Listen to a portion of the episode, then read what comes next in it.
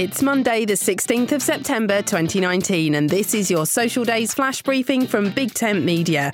On the social calendar today, it's Guacamole Day, Play Doh Day, Cinnamon Raisin Bread Day, Step Family Day, World Ozone Day, Working Parents Day, Teenager Workout Day, and Collect Rocks Day. Collecting rocks, a simple activity and one many of us will have enjoyed in our younger days, I'm sure.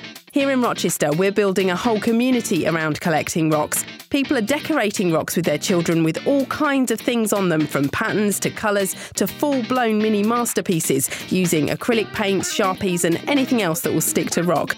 Then we're hiding them around the city for others to discover. When you find a rock, you take a picture and pop it into the Rochester Rocks Facebook group before hiding it again for someone else to find. My name's Suze Cooper. Make sure you push Social Days to the top of your flash briefing playlist. Go to settings in the Alexa app.